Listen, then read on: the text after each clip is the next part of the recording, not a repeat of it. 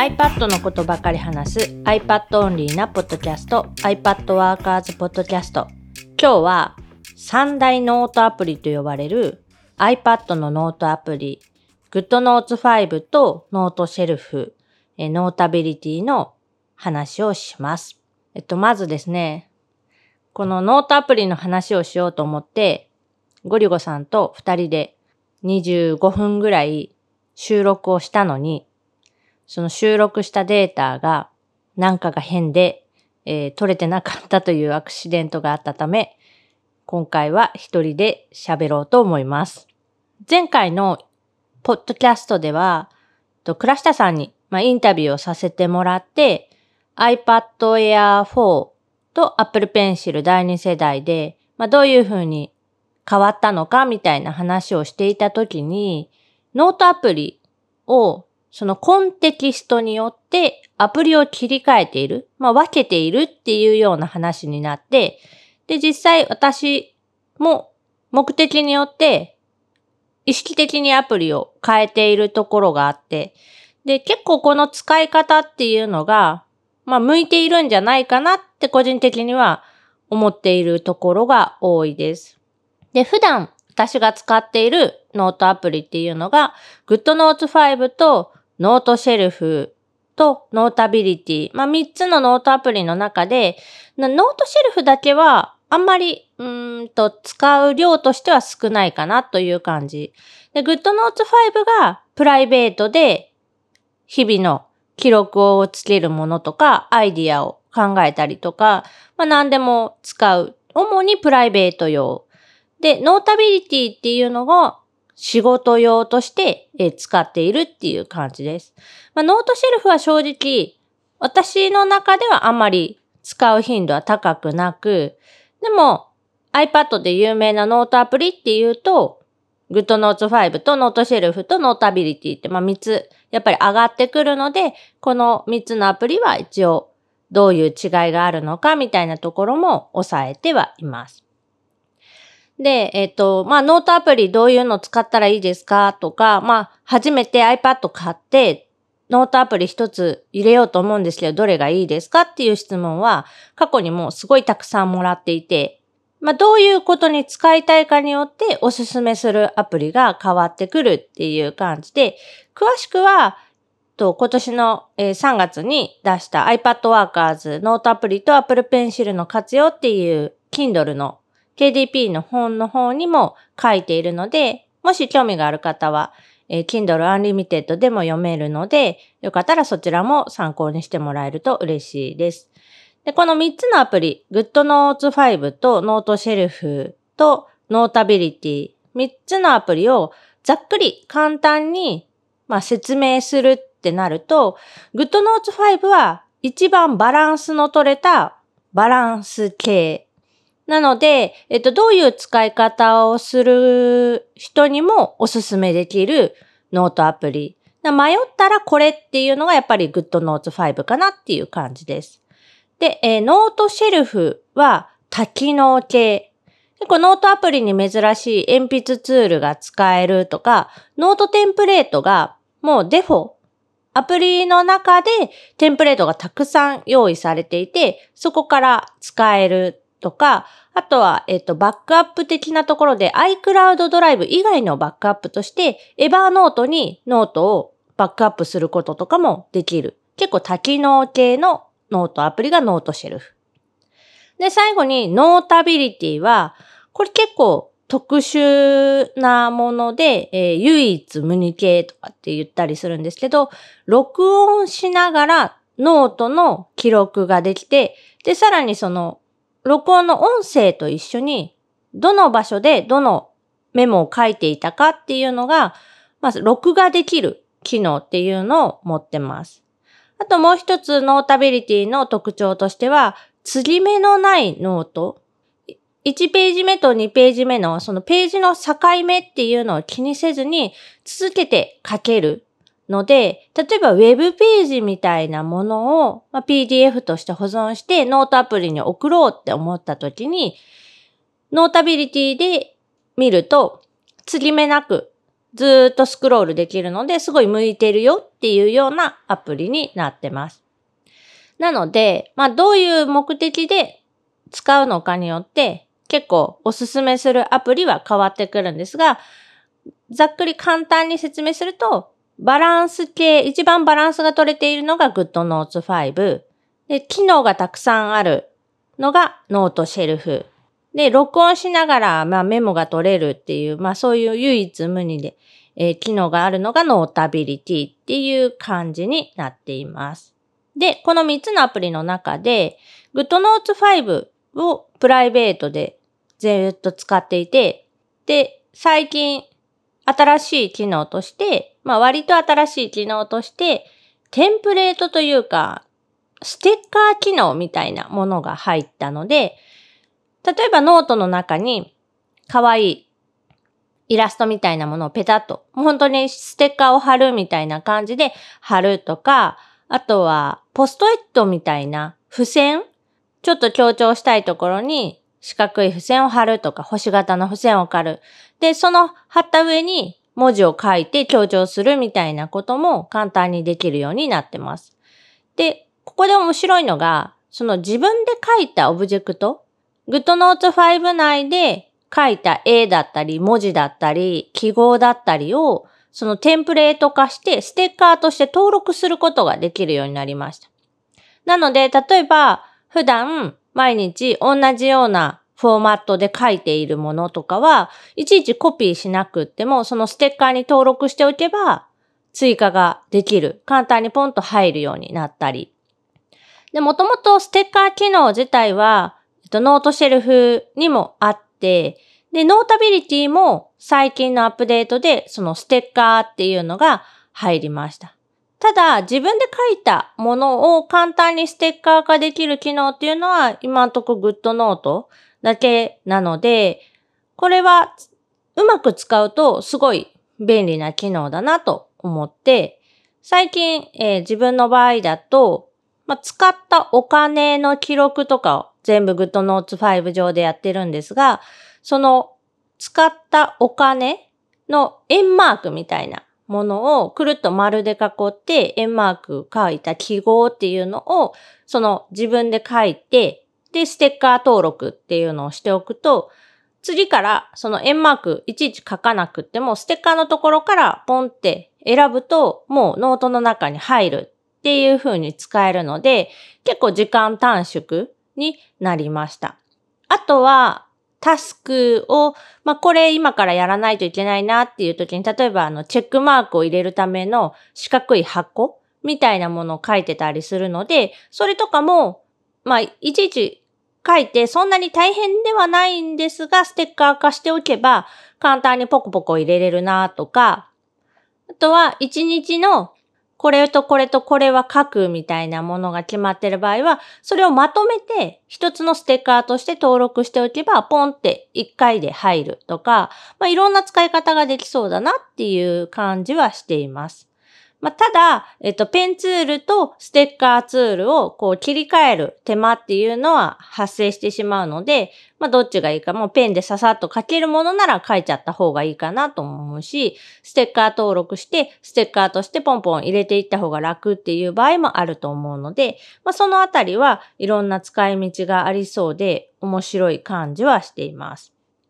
で、もう一つ、えっと、私が使っているノートアプリが Notability で、こっちは仕事用っていう感じ。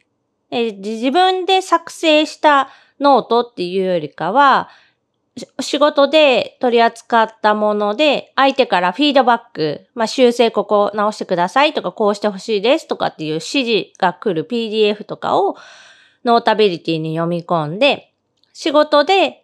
作業するときはもう Notability のアプリを開いてそっちで作業をするとか、あと、えー、iPad の使用情報、Apple のページで詳しい仕様っていうのをタップすると iPad の、ま、サイズだったり、スペックって言われる機能みたいなものがずらずらずらーっと並んでるページっていうのがあるので、それをそのまままあ、スクリーンショットというか、サファリから直接共有メニューでノータビリティの方に飛ばしてしまう。で、 Notability の中に読み込んでおいて、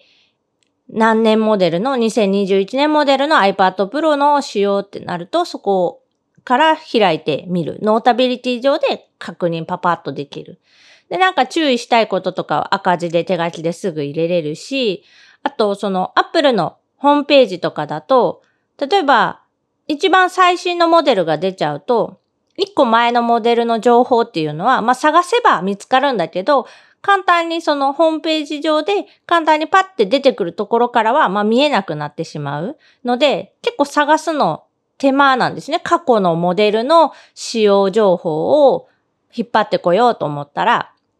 Google 検索とかで何年モデルの iPad のなんたらのって結構細かく、まあ、検索してやっと出てくるっていう感じなので、えー、毎回その新製品が出るたびに必ずその仕様情報のページを、えー、PDF 化して Notability に入れるっていう作業をして、で、えー、過去のスペックが必要になった時はそこから開くっていう、まあそれをルール化してずっと使っているっていうのがあります。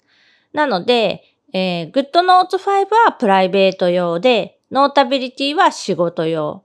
で、えー、大きなところで言うと、GoodNotes 5は、まあ、自分で作ったノートがメイン。自分で書いたりとか作ったりしたノートがメイン。で、 Notability に入っているものは、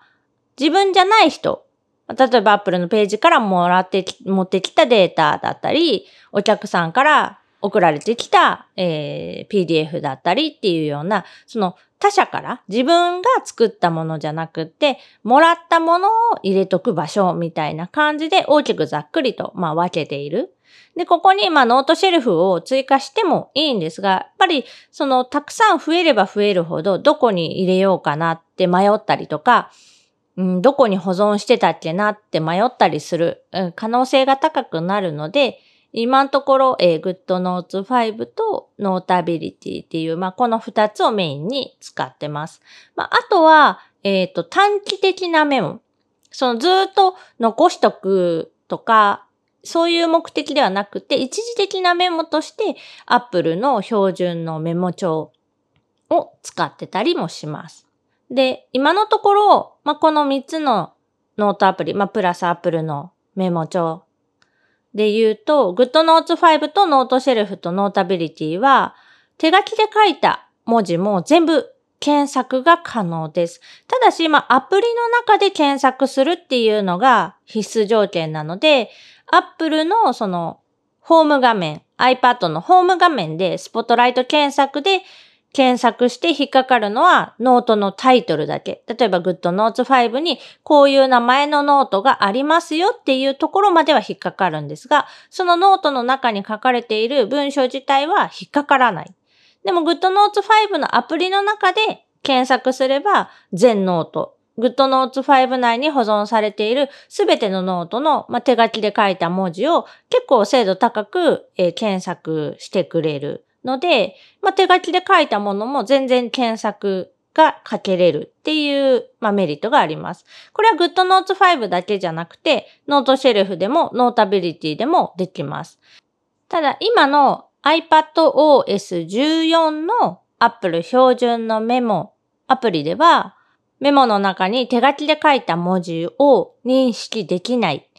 まあ、これは、えっと、スクリブルが日本語対応すれば、ちゃんと検索できるはずなので、この秋、今年2021年の秋に出る iPadOS15 では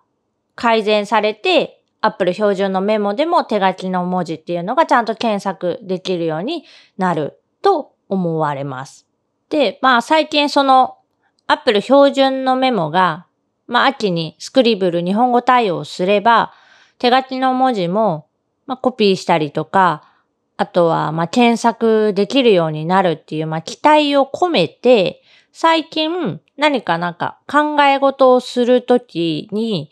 結構 Apple 標準のメモ帳に手書きでメモを取るスタイルに戻ってきました。まあ戻ってきたっていうのが、去年の、まあ、秋、夏か秋ぐらいに、そのオブシディアンっていう新しい、まあ、サービスアプリが登場して、まあ、それがすごい良くって、で、えっ、ー、と、結局、今、iPad にもその Obsidian っていうアプリが来たので、Obsidian モバイルっていう形で iPhone や iPad でも使えるようになったんですが、その Obsidian っていうのが基本テキストベースで、まあ、ノートを作って、そのノート同士をリンクさせるっていうような、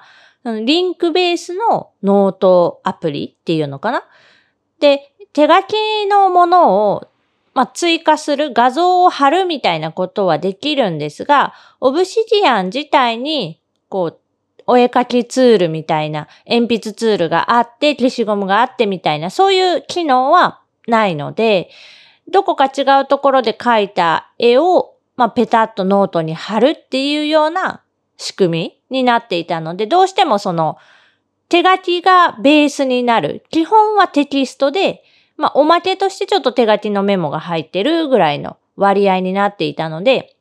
かなり手書きでこう考えたりとか、まあ、書くことが減ってた。ですが、まあ、最近ちょっと意識的にその手書きのメモっていうのを増やそうと思って、まあ、GoodNotes 5で書く量もちょっと増やしたりとか、あとその一時的なま考えをまとめる。例えば iPad Workers のその投稿の内容を考える。こういうことを書きたいなとかって思った時に、今までだったらなんかテキストベースで全部やってた。要はキーボードを使って文字を入力するとか、まあ音声入力を使って文字を入力するっていうところからスタートしていたのが、最近は手書きでまず考えて iPad を使って、まあ Apple Pencil でこう手書きでなんかこういうことを言いたいなとか、こういうことをまとめたいなっていうふうなことを書いてから、それを見ながらえー、テキストを入力する。まあ、音声で喋ったりとかするっていう風に、まあ、フローを変えたというか流れを変えたら、まあ、かなり、その、一旦手書きで書くときに頭が整理されるというか、まあ、あの、いろんなところでも言われていることなんですけど、書き出すことによって、まあ、可視化されて、で、それが一旦自分の中でなんかモヤモヤしてたとかうまく言えなかった、まとめられてなかったものが書き出すことによってまとめられるみたいな効果がかなりやっぱり強くって、まあそういった意味でもこういうノートアプリを使う、まあせっかく iPad って Apple Pencil が使えて手書きがすごいしやすいデバイスなので、Apple Pencil 使って手書きでこう手を動かして考えることって結構大事だなっていうのを最近思ったり、まあ改めて思ったりしています。まあそういうのもあって、改めてなんかその三大ノートアプリの違いとか、まあ紹介、どういうのが得意なのかみたいな話をしてみようかなと思って話してみました。まあ普段と違って、こう一人で喋っているので、なかなかこう、息継ぎが難しいなっていうところはあったんですが、まあ、こんな感じで一人で気楽に喋る回とかも、もしかしたらあってもいいのかもしれないなと今、ふと思いました。まあ、ただね、こう、ポッドキャストを収録する、まあ、やりやすさ的な話で言うと、二人いて、こう、会話してる方が、相手が喋ってる間に、自分が喋ること考える時間的余裕があるので、結構